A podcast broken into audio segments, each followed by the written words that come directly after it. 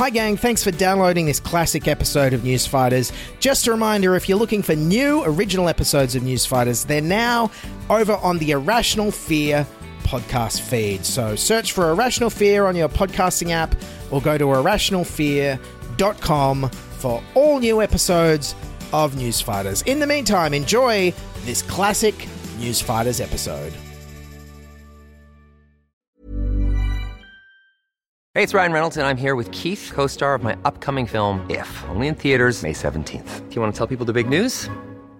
All right, I'll do it. Sign up now and you'll get unlimited for $15 a month in six months of Paramount Plus Essential Plan on us. Mintmobile.com slash switch. Upfront payment of $45 equivalent to $15 per month. Unlimited over 40 gigabytes per month. Face lower speeds. Videos at 480p. Active Mint customers by 531.24 get six months of Paramount Plus Essential Plan. Auto renews after six months. Offer ends May 31st, 2024. Separate Paramount Plus registration required. Terms and conditions apply if rated PG.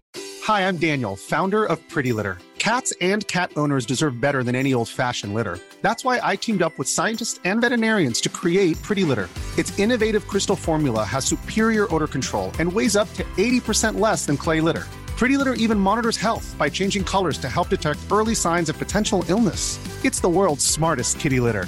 Go to prettylitter.com and use code ACAST for 20% off your first order and a free cat toy. Terms and conditions apply. See site for details.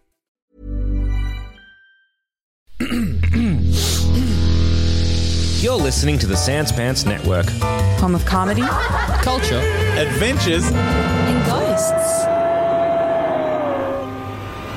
This is News Fighters, where we fight the news so you don't have to. with Dylan Behan. Yes, hello everyone. Welcome to News Fighters. I'm your host Dylan Bain, the Mahmoud El Karim of Wacky Clips. Look him up. He was a squash player.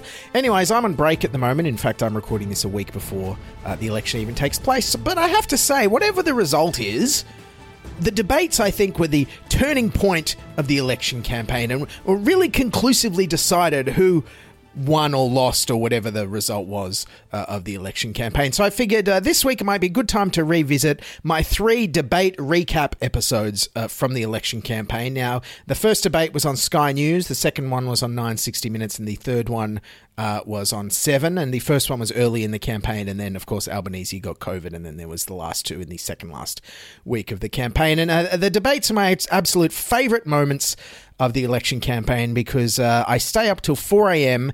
and uh, try and make jokes out of gaffs and uh, funny sound effects. And it's just my absolute favorite bit of the entire campaign. So I thought I'd replay my debate recap episodes for you now. Enjoy. Tonight, I'm wading into the first leaders' debate, and I have to say, it's made me feel a little bit like this guy. A man has fallen headfirst into a septic tank in Sydney's north. He was performing maintenance on a septic tank at a property in Sydney's north when he fell in head first. Yes, and although trying to find comedy gold in the first leaders debate does make me feel like I'm literally swimming in crap, unlike the guy who fell into the septic tank, I don't have a dog named Spot to rescue me. Luckily, local dog Spot heard the man's cries for help, prompting his owner to call emergency services. Certainly a great effort by Spot. Yes, and on Channel 7 last night, that story was directly after the election campaign news story. And if you ask me, that was the wrong order. The, the septic tank guy should be ahead of the federal election news story. Much bigger, more important news, if you ask me. But yes, on to the federal election campaign, or as I like to call it, the mainstream media repeatedly kicking Anthony Albanese repeatedly because they feel like it campaign. After a shocker of a first week on the road for Anthony Albanese, It has been a bad start for the opposition leader, Anthony Albanese, no doubt about that. after a bad start to his election campaign. Bad week for Anthony Albanese. But it's more a case of Anthony Albanese losing the week, frankly. Right now, he's preparing for tonight's leaders' debate right here at his hotel. Let's hope he's working on the economic figures. So, if asked, he gets it right this time. Oh, I love the media's equating of these two guys. On the one hand, we have a political leader who caused millions of us to be locked down for several months because he didn't order enough vaccines, went overseas during a massive bushfire crisis, basically runs a protection racket for corrupt kleptocrats and alleged abusers, is hated by his own side, couldn't deliver a pizza if he had to, and only cares about lowering taxes and giving out money to fossil fuel companies. But yes, let's make the whole election campaign about the guy who forgot two numbers. He's clearly not fit to lead. Yes, and the media's so lazy that in describing the debate last night, they only had one description for it. But tonight we'll get to see Prime Minister Scott Morrison and opposition leader Anthony Albanese going head to head for the first time this campaign. The leaders do go head to head tonight in their first debate. In tonight's first head to head debate, Before going head to head tonight, Scott Morrison and Anthony Albanese go head to head for the first time. Yes, never gone head to head before, except for every week when they do it in Parliament, but never mind. Yes, the debate was on Rupert Murdoch's Sky News channel, which meant the host had to actually take a break from bashing Anthony Albanese for a minute and actually listen to, to what he had to say, which must have been a big change for them. And now into the debate itself, and Morrison and Albanese were actually on a unity ticket when it came to forgetting people's names. It was Mariel, is that right? Mariella. Mar- Mariella. Yeah, can I ask Michael what, what business you're you're in? What? Daniel. Daniel. Sorry, Daniel. The debate started with opening remarks, which, of course, for Morrison meant rolling out his pity party pitch he's been refining lately. It's been tough. It's been incredibly tough. After everything we've been through as a country over these last few years, Australians are incredibly resilient. They've overcome, we've pushed through. And you could tell the campaign higher ups passed along some messages. Morrison got the memo not to smirk too much, thankfully, while Anthony Albanese got the memo to start using the word plan. We need a plan for cheaper childcare, cheaper electricity. We need a plan for housing affordability. And that's why we need a plan that includes a plan. Yes, commiserations to anyone out there who did the debate drinking game last night and had to do a shot every time the word plan was used. I hope your new liver arrives soon. Anyways, on to some of the questions from the audience. The audience was made up of 100 undecided voters. And of course, the, the big one that I think will be getting the media attention uh, today is this one. I have a four year old autistic son. We are grateful to receive funds through the NDIS, but I've heard many stories of people having their funds cut recently under the current government, including our own. Well, thank you, Catherine. What's your son's name? Ethan. Ethan, he's four. He's four. I can't. I, I, Jenny and I have been blessed. We've got two children that don't haven't had to go through that, and so for parents with children who are disabled, I can only try and understand. Ah, yes, good job, Mr. Empathy. Done it again. Jeez, imagine what it would have been like if there was like a bushfire victim up there pouring their heart out that their house had burned down. Uh, Morrison would have been like, uh, J- J- Jenny and I have been blessed with a house that hasn't burned down. I-, I can't even imagine. And speaking of houses, there was actually a question on housing affordability, which was nice, uh, to which Morrison responded, I remember when Jenny and I bought our first house, it was 30 years ago. It was tough then, but I believe it's tougher now. Here in Brisbane, uh, you're looking at median house prices of about 840,000. Now, for apartments, it's around 450,000 the median. To which everyone in Sydney responded, Holy crap, I'm moving to Brisbane. That's so cheap. And thanks, ScoMo, for knowing all the exact figures there. If there's one thing all these debates prove is that Morrison's only discernible skill is memorising numbers. Nobody ask him to recite pi. We'll be here all day. Hey, Morrison, if this uh, politics thing doesn't work out, you want to come down to uh, Star Casino later, count some cards with me? That'd be put your skill, put your skills to some use. Finally. Oh, and thanks for reminding us how hard it was to buy a house in 1992 when the median Sydney house price was, let me look it up here, $183,000. Every millennial is like, wow, Scott, how, how, did you, how did you do it? The crisis in aged care also came up as an issue, and uh, Morrison bizarrely claimed this. I called the Royal Commission into aged care because I didn't think the aged care industry, the aged care system was working. No, you called the Royal Commission into aged care for the exact same reason you always call the Royal Commission. There was a Four Corners report that made you call the Royal Commission. You know, on the ABC, the channel this debate should have been on. And then when it came to staffing levels and Labor's plan to have nurses on staff 24 uh, 7, Morrison said this We can't just make nurses all of a sudden fall out of the sky. To which Labor responded, Under this government, nurse catapult technology's gone backwards. We need to start building nurse catapults here in Australia. And then when it came to aged care funding, well, you just know Albanese's going to get some flack in the media for this flippant statement.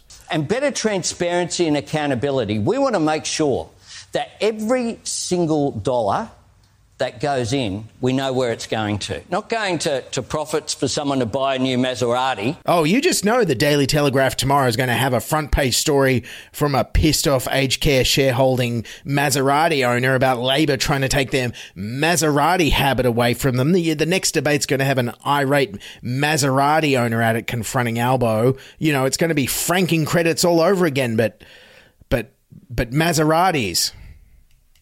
A recurring theme of this debate was the two leaders just ignoring whatever questions they were asked and talking about whatever they wanted to. Uh, here's a perfect example from Morrison. Uh, the latest polling statistics show that voters have an all time low level of faith in the integrity of both major party politicians.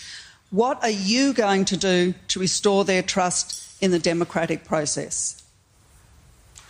Thank you. Well, thank you, Claire. Our strong economic plan is getting people off welfare and into work.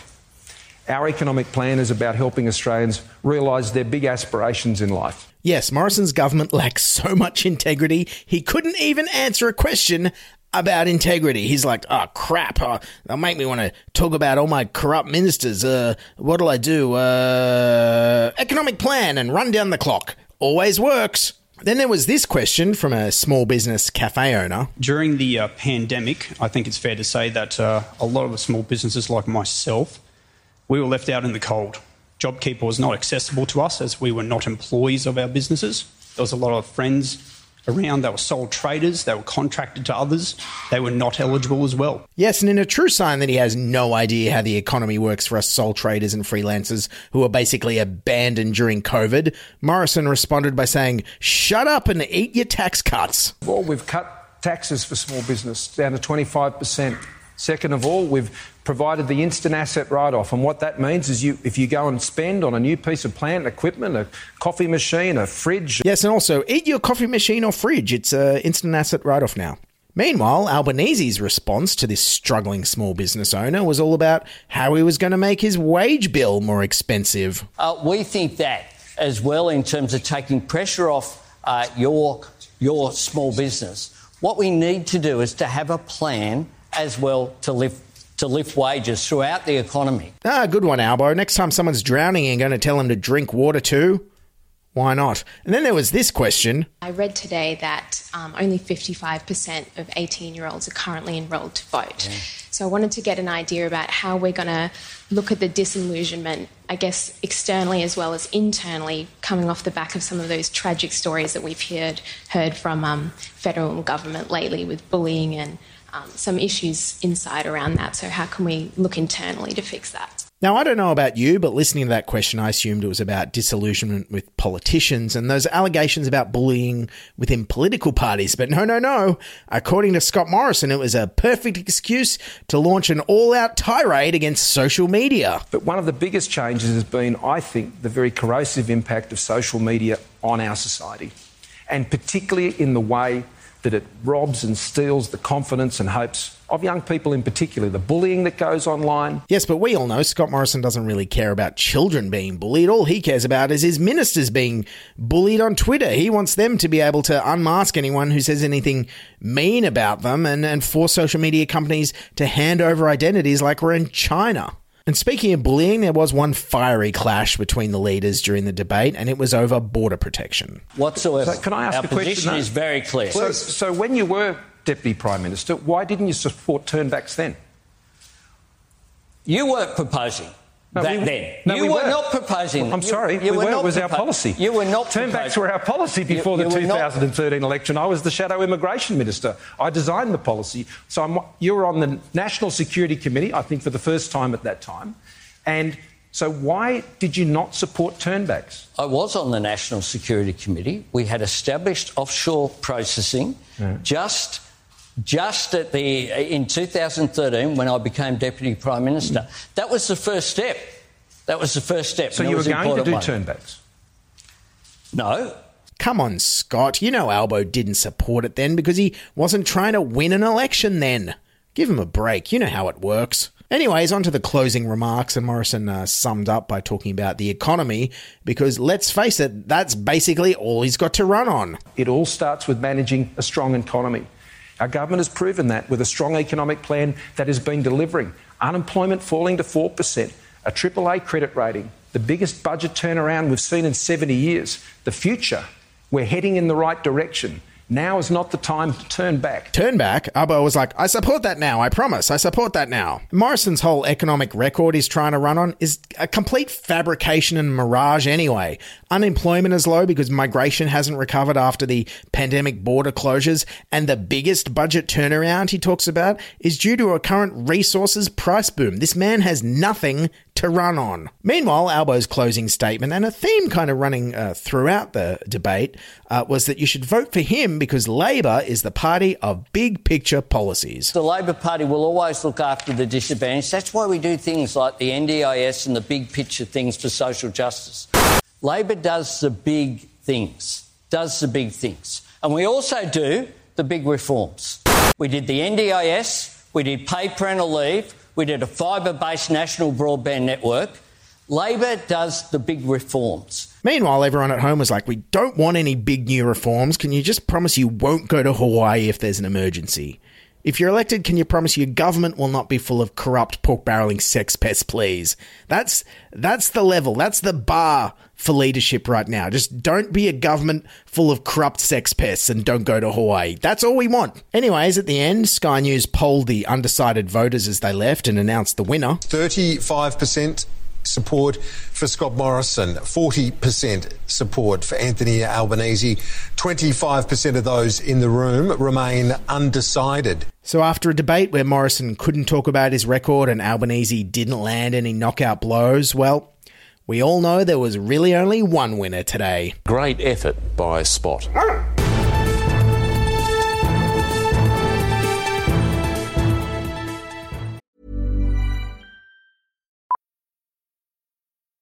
Millions of people have lost weight with personalized plans from Noom, like Evan, who can't stand salads and still lost 50 pounds. Salads, generally, for most people, are the easy button, right? For me, that wasn't an option. I never really was a salad guy. That's just not who I am. But Noom worked for me. Get your personalized plan today at Noom.com. Real Noom user compensated to provide their story. In four weeks, the typical Noom user can expect to lose one to two pounds per week. Individual results may vary. It's that time of the year. Your vacation is coming up. You can already hear the beach waves, feel the warm breeze, relax, and think about work. You really, really want it all to work out while you're away. Monday.com gives you and the team that peace of mind. When all work is on one platform and everyone's in sync, things just flow wherever you are. Tap the banner to go to Monday.com.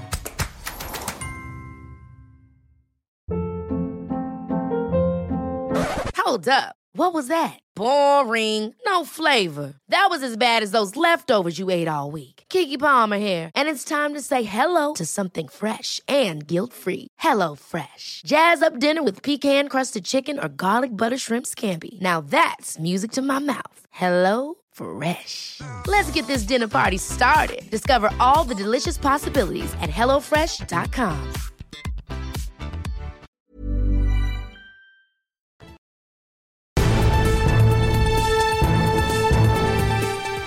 Of course, last night was the second leaders debate on Channel 9, and what a cluster show it was. Uh, tell you what, though, the promos certainly hyped it up. Who scores the power? Tonight on 9. Yes, no, sorry, that was actually the promo for Lego Masters. Here was the promo for the actual debate. Tonight, the live election showdown. The issues that really matter to you. Yes, the issues that really mattered to you, provided the only issue that matters to you is people talking over each other all the time. You only want to get rid of the better off overall test. No, that's if you not- your party with your tick off. You've been telling this Your for party, when it We've comes to given you- when it we've comes to both energy and climate, I think- I think we're I think we're getting more questions Not around- territory. excuse me, I think we're getting more questions between the two of you than our panel. Yes, Channel 9 also promised that Nothing is off limits. Yes, and one topic that definitely wasn't off limit was lettuce prices once again. Of course, last week on the show, it was lettuce week. How long are they going to be confronted with lettuce at $5? How can you make a lettuce cheaper? One lettuce alone would be 2% of that paycheck. An iceberg lettuce, $5.50. You can't necessarily change the price of a lettuce. And this week, the very first question, of course, was once again about lettuce prices. Now, we know right around the country, households are, of course, concerned about forking out to feed their families, how much the groceries are costing in their baskets every day. Hmm. What can you do to actually reduce the cost of lettuce? Mr. Morrison, uh, lettuce costs $5, we know that. How can you actually reduce that cost? I'm joking, of course. The whole uh, lettuce obsession at the moment is uh, uh, emblematic of just general cost of living pressures. And one of the greatest cost of living pressures facing families at the moment is petrol prices, something Scott Morrison said he wanted to put back up again. Well, one of the things that can make a difference to ease the cost of living pressures is halving the fuel excise. And that's helped businesses, that's helped a lot of families. Prime Minister, will you keep that help coming beyond September? No, that's not what we're proposing to do. Geez, thanks, ScoMo. That's a big help. No, he did actually have one kind of weird answer for uh, what to do when petrol prices go up again, though. So, does that mean, though, that as we see interest rates set to rise, inflation set to rise, that all of us will be paying full price for fuel?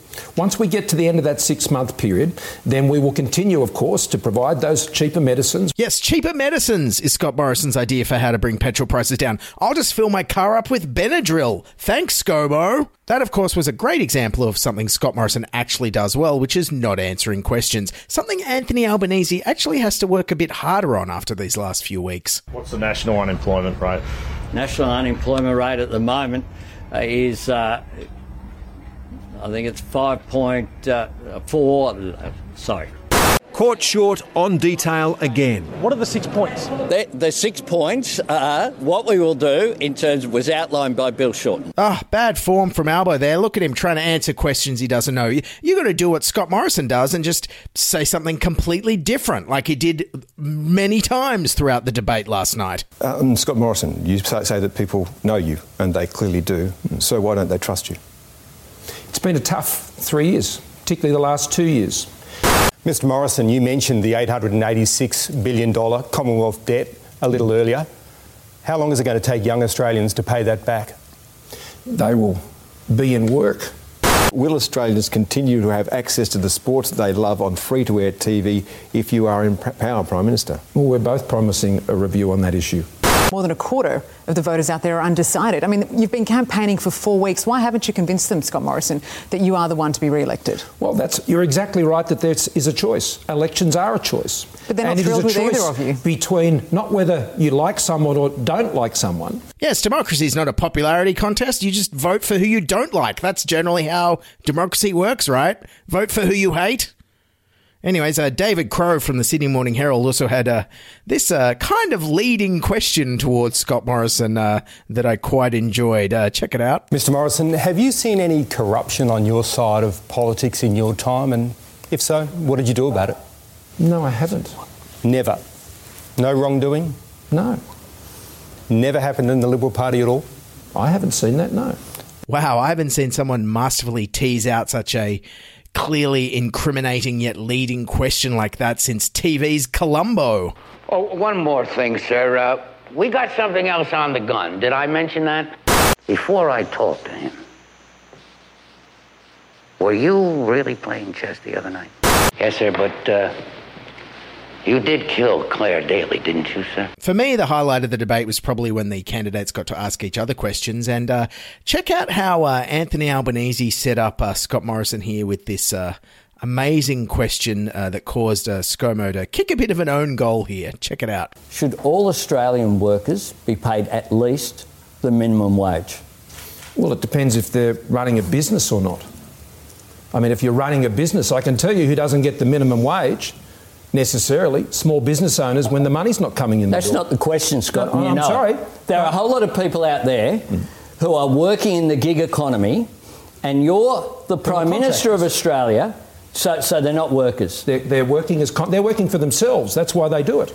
Your Uber driver is not a small business person. There's they? someone. There's someone trying to get by.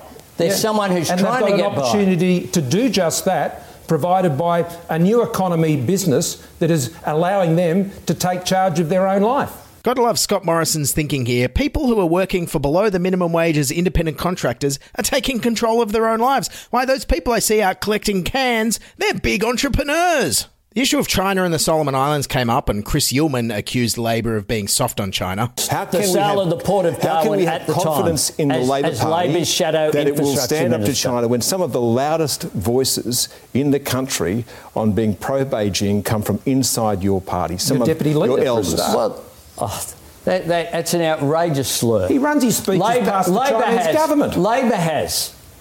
Labor has always been, always been good on national security. I tell you who Australia turned to in World War II, in our darkest hour, John Curtin. It's got to love Anthony Albanese there being super topical and on flick for the Zoomers with all those John Curtin references. Now, I don't know why the media keeps saying that Labour will be bad for us on China when it's Scott Morrison who stuffed up our relationship with China to begin with by repeating Trump's talking points calling for an inquiry into COVID 19. Prime Minister Scott Morrison used his address to the G20 summit to once again call for a thorough investigation into the origins of COVID 19. Deborah Knight from 2GB Radio had a great question for Scott Morrison. Why don't you resign? In the event of a hung parliament, will you put the interests of your party above your own interests and resign as leader if that's what it takes to form government? Well, what I'm advocating is that votes for independents, and particularly those you refer to at this election, is a recipe for chaos. But if An that's what it absolute takes for the recipe hung chaos. parliament- And that's why, in the course of an election, which is where we are right now, I'm urging strongly against such a vote because you can't vote for someone who won't tell you how they will vote. Yes, but Labor doesn't seem to be telling anyone their policies, and they're ahead in the polls. And also, uh, Barnaby Joyce and the Nationals got all sorts of uh, sweeteners for allowing net zero, and nobody knows what they are. But Barnaby Joyce has refused to say what he's actually achieved in these negotiations and what he's extracted from the Prime Minister in exchange for his party's support. The Nationals say they've secured all sorts of concessions, but won't give any details. Uh, because it's cabinet incompetent. Deborah Knight also made the best argument for why nobody should vote for Scott Morrison. In the result of a hung parliament, though, voters need to know if they vote for you, will they get Prime Minister Dutton? Wow, Deborah Knight's got an interesting hypothetical there. Just imagine if the Teal independents hold the balance of power and uh, it's a Liberal minority government and uh, they force Scott Morrison to resign and Josh Frydenberg has lost his seat to a Teal independent and then we wind up with Prime Minister Peter Dutton for three years. Uh, I think the population of New Zealand will probably double and real estate in Sydney's inner west will suddenly become very cheap. Anyways, moving on to the closing statements, and Scott Morrison said the blindingly obvious. Well, thank you, and thank you for your attention tonight. This election is a choice. Between two men who constantly talk over the top of each other. Uh, no, Morrison's uh, closing pitch was kind of along the lines of, uh, You hate me, but you know me. We're a known quantity, and at a time of great uncertainty and great risk, now is not time to risk things on the unknown. Labor have no plan. They are unknown and a risk. A small target is always a big risk. You know what we've achieved together, and we can keep achieving that. Yes, we can keep achieving that.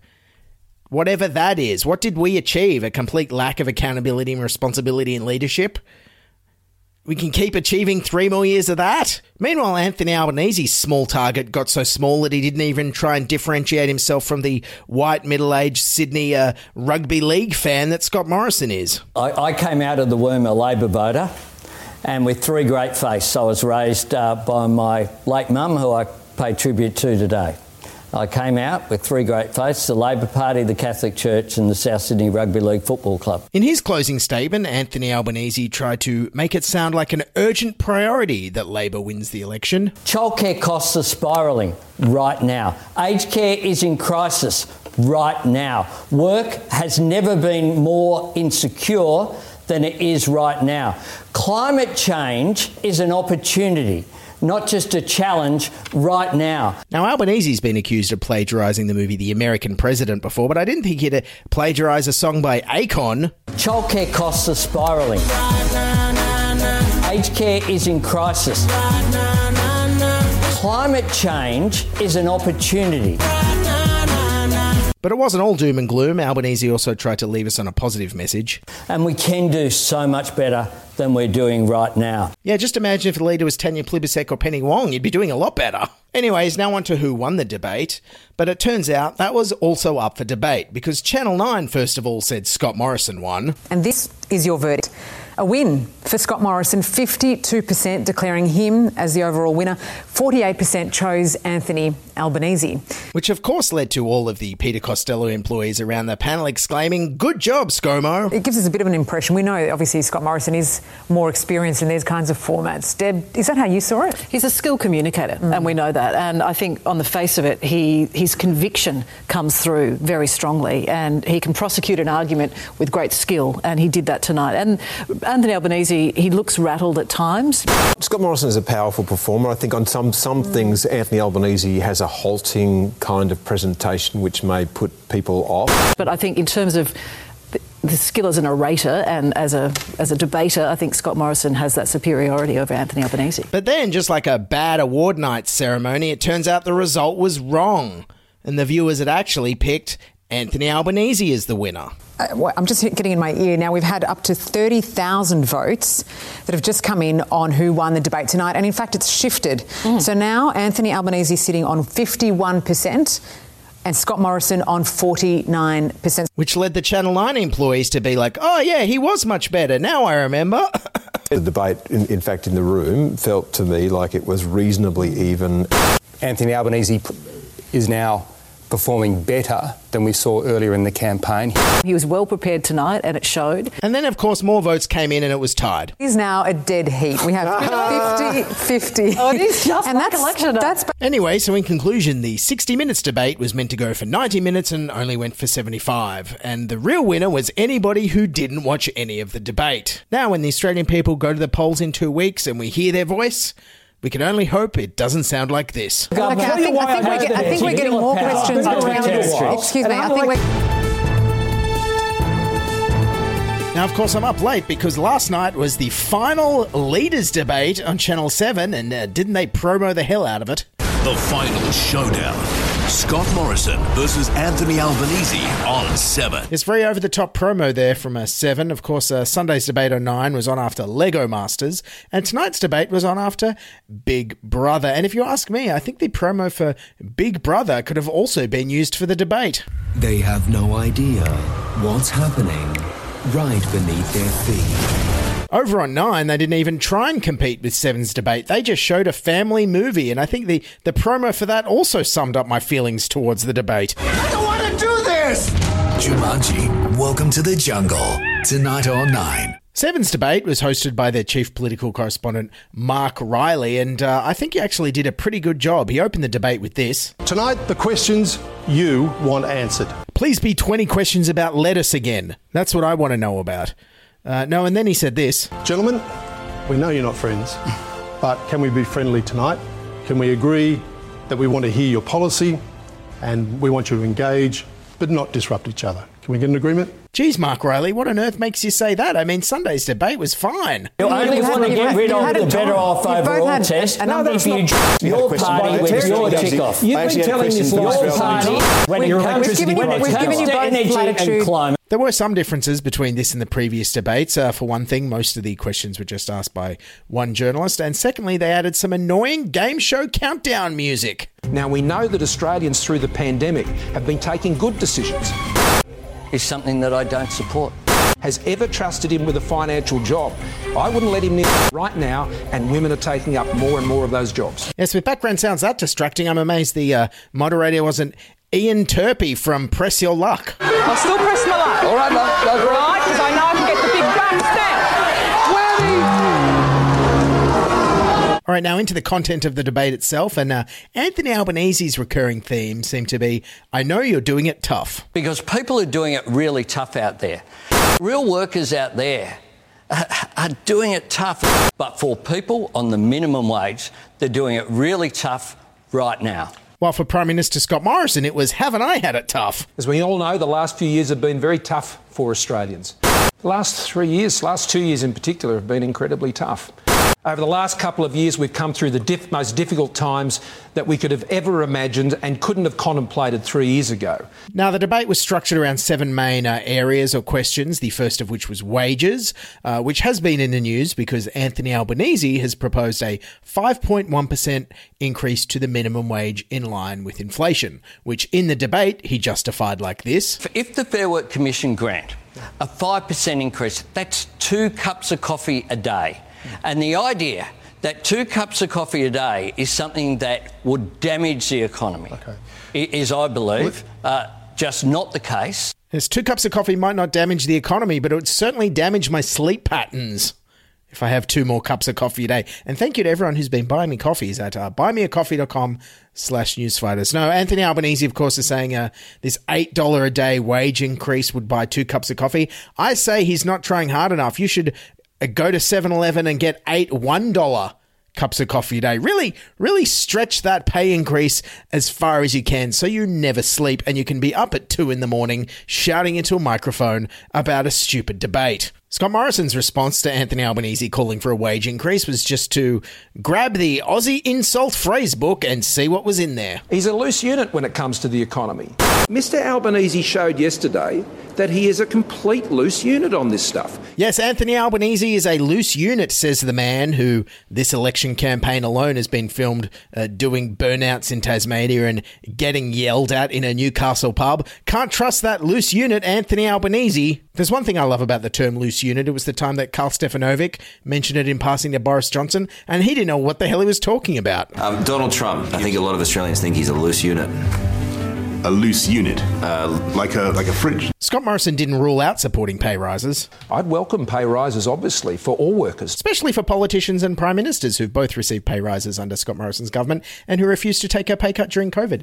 Good job. Of course, Morrison's idea to ease cost of living pressures was, hey, we gave you some tax cuts, didn't we? Where families up to 126,000 a year will get an extra 420 that they'll keep of money they earn. But the tax cuts we've provided continue into the future because they should keep more of what they earn, and okay. we've always delivered lower taxes. All right, Prime Minister, thank you. You are smashing out those talking points. They, they, something. Yes, and Mark Riley, there's also smashing the mirage of impartiality that we used to have with debate moderators. Thanks, Mark. Anthony Albanese tried his uh, relatable, uh, I know you're doing it tough thing again. It's not like they're, they're, they're making decisions uh, based upon uh, what holiday they'll have. What they're making decisions on is whether they'll buy a steak or just have to stick to mincemeat. Meanwhile, everyone on JobSeeker is like, geez, wish I could afford some mincemeat. That sounds that sounds luxurious. Imagine mincemeat with these two minute noodles. I love Anthony Albanese there mentioned uh, planning where you go on holidays. You know, Scott Morrison's media advisors during that whole exchange were like, don't mention Hawaii, don't mention Hawaii, don't mention Hawaii. Now onto another big issue of the election campaign, childcare, and uh, Channel 7 uh, thankfully didn't want it to look like a, a total sausage fest, so they brought out uh, West Australian political editor, editor Lanai Scarr who reminded everyone, hey, remember when childcare was free? Why don't we do that again, you idiots? Free childcare happened during the pandemic. You've both spoken about it tonight. Why can't free childcare continue? Mr Albanese first. What we want to do is we have a plan for more affordable childcare where 96% of families will be better off and 4% will be the same. Uh, we've also said uh, that what we will do is to have the Productivity Commission in our first term look towards whether you would move to a universal system of affordable childcare. What are the economic implications of that? Yeah, forget the studies. I think the economic implications are everyone wants free childcare back again. Despite the fact that free childcare would dramatically increase female participation in the workforce and drastically improve the economy, Scott Morrison, of course, is against it. What we don't do is go and promise the world when you know you can't pay for it. If you go to 90% childcare for everybody, uh, that is a policy that all Australians are going to have to pay for. What we've demonstrated is we've been getting women into work because they want to work and they want those opportunities, and a strong economy is what provides for it. Female participation in the workforce has been at record levels as a result of the strong economic policies that has been providing opportunities for women to get into the workforce. Strong economic policies? What the hell are you talking about? My friends tell me that the system's rigged so that it's designed so that women don't do a fourth or fifth day in the office and have to take care of the kids.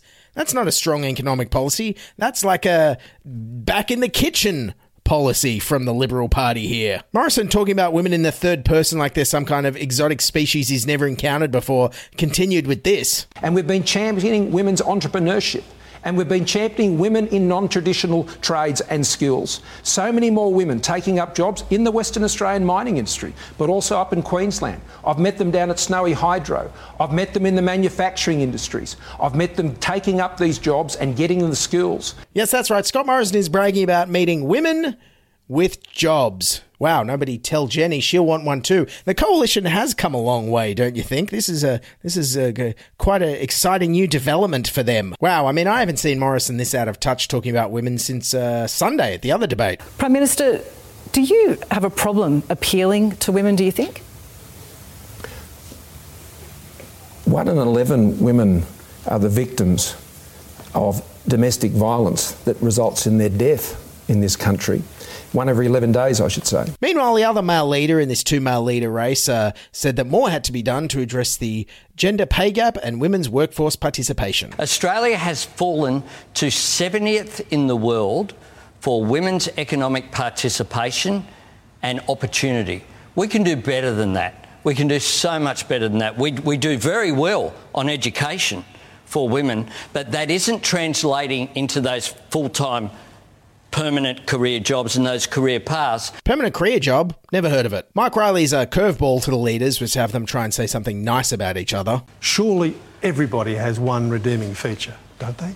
What is the one strength, Mr. Prime Minister, that you find in this gentleman that you admire but also worries you? So Scott Morrison, of course, couldn't help but lay the boot in. He's shown a great deal of determination over that period of time to rise from very humble beginnings.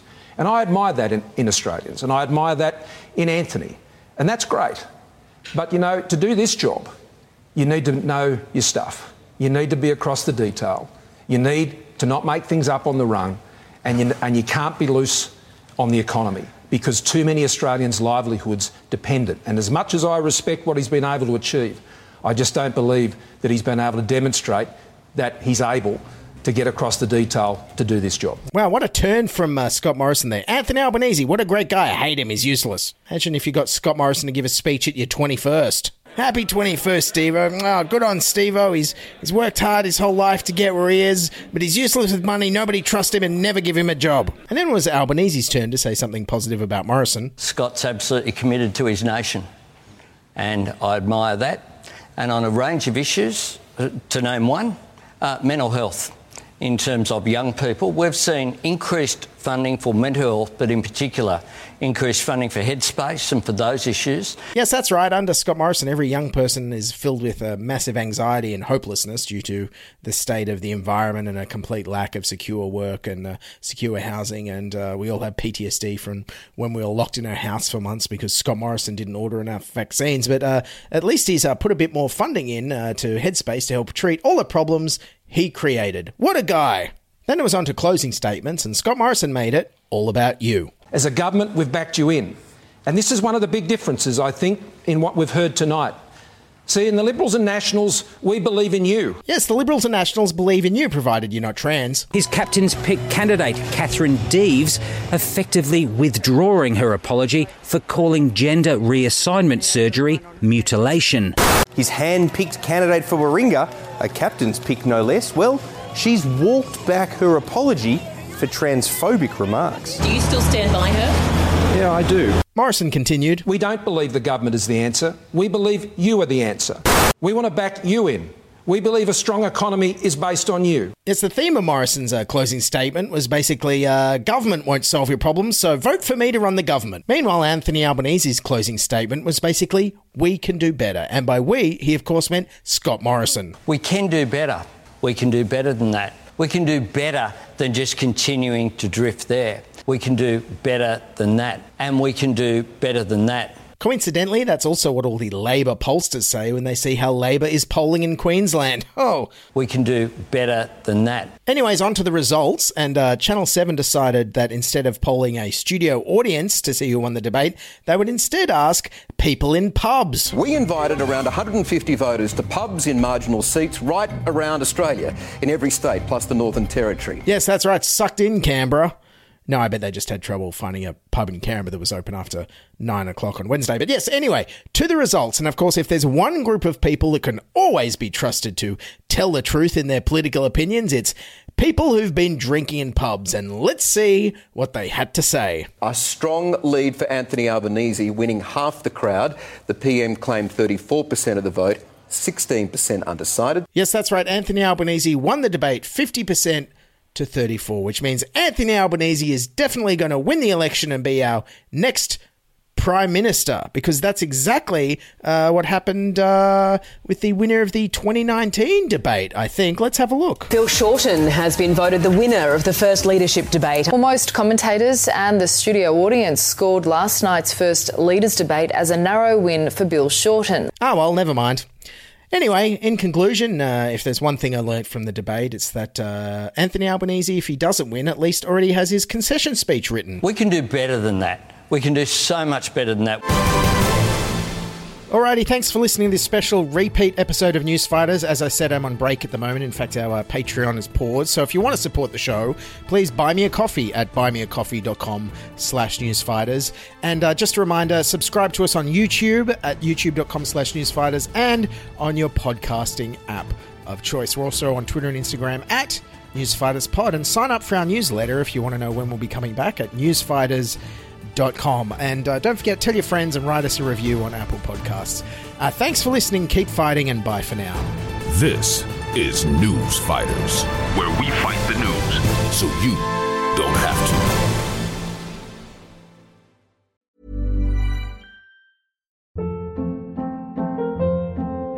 Hold up. What was that? Boring. No flavor. That was as bad as those leftovers you ate all week. Keke Palmer here, and it's time to say hello to something fresh and guilt-free. Hello Fresh. Jazz up dinner with pecan-crusted chicken or garlic butter shrimp scampi. Now that's music to my mouth. Hello Fresh. Let's get this dinner party started. Discover all the delicious possibilities at hellofresh.com.